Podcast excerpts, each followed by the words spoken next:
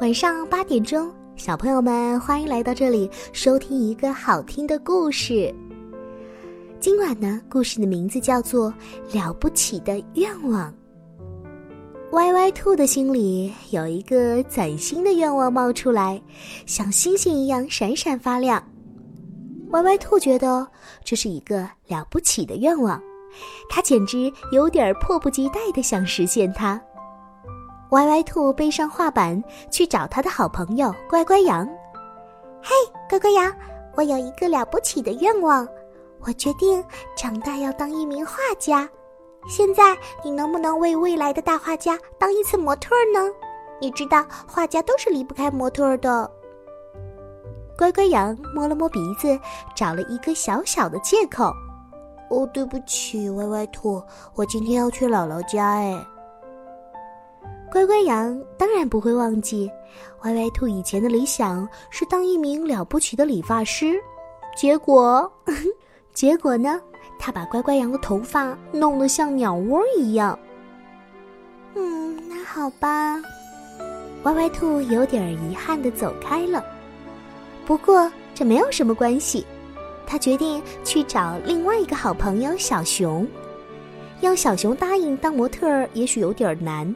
但歪歪兔想带上一根蜂蜜棒棒糖就够了，毕竟小熊是一个贪吃的家伙。嘿，小熊，嘿，我有一个了不起的愿望，我决定长大要当一名画家。现在你能不能为未来的大画家当一次模特呢？你知道画家都需要模特的。歪歪兔说着，拿出了蜂蜜棒棒糖。小熊看到棒棒糖，舔了舔嘴巴。可是依然坚决地摇了摇头。哦，对不起，对不起，呃，歪歪兔，我得去林子里摘草莓了。哼，小熊当然不会忘记啦。歪歪兔以前的理想是当一名了不起的糕点师，结果呢，他做的辣椒蛋糕把小熊辣得肚子起了火。嗯，那好吧。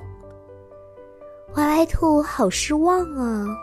不过，他还可以去找小狮子，要小狮子答应当模特，好像也挺难的。不过，歪歪兔想，他可以把他所有的口哨都给他，因为小狮子最喜欢收集各种各样的口哨了。嘿，小狮子呵呵，我有一个了不起的愿望，我决定长大要当一名画家。现在你能不能给我当当模特呢？哼！别再跟我谈什么愿望，我没兴趣。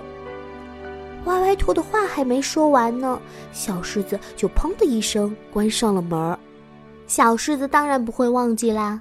歪歪兔以前的理想是当一名了不起的服装设计师，结果呀，他穿上了他亲手设计的衣服，在森林里走了一圈，哎呦，就像小丑一样，让每个人让每个人都笑破了肚皮。歪歪兔。失望透了，因为现在没有一个朋友愿意当他的模特儿，没有一个朋友愿意帮他实现这个梦想。歪歪兔垂着头，吧嗒吧嗒的往前走。走过威威龙家的篱笆小院时，他也没有勇气朝里面看上一眼。他知道威威龙是一个坐不住的家伙，他绝不可能安安静静的为自己当一次模特的。可是。歪歪兔又折了回来，管他呢，就算再被拒绝一次又怎么样？他决定敲响威威龙家的家门，把自己的愿望再说一遍。而威威龙冲着歪歪兔做了一个鬼脸：“哈哈，歪歪兔，你有一个了不起的愿望，现在你要不要试一试，恳请大帅哥威威龙先生当一次你的模特呢？”这一天，威威龙是安安静静的坐了一整天。这一天，歪歪兔画了好多威威龙的画像啊，有露出微笑的威威龙，有沉入思考的威威龙，有抡着铁饼的威威龙。歪歪兔觉得自己的画一张比一张好看，也许这个新愿望真的会实现呢。后来的一个傍晚。小乌龟拎着一篮子的馅儿饼，犹犹豫豫地敲响了歪歪兔的家门。呃，兔子小姐，呃，这是我第一次学做的馅儿饼，没有人愿意尝一尝，你能不能替我？小乌龟突然停住了口，难过的垂下了头，因为啊，他听到了歪歪兔打了一个响亮的饱嗝，那明显他现在的肚子已经吃不下了。替你尝尝是吗？啊，为什么不呢？如果我没有猜错的话，你的心里有一个了不起的愿望，对吗？它会让你一次又一次鼓起勇气，一次又一次敲响别人家的门。歪歪兔说着，就大口大口的吃起馅儿饼来。虽然馅儿饼的味道不怎么样，但他看到小乌龟的眼睛闪闪发亮，就像天上的星星一样。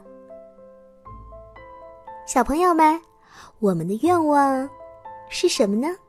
实现美好的愿望要付出很多很多的努力。你可以做到吗？你可以克服很多的困难吗？好啦，祝愿每一位宝贝们都可以梦想成真。今晚的故事咱们就说到这儿喽，每一位宝贝们，下次咱们再见啦，晚安。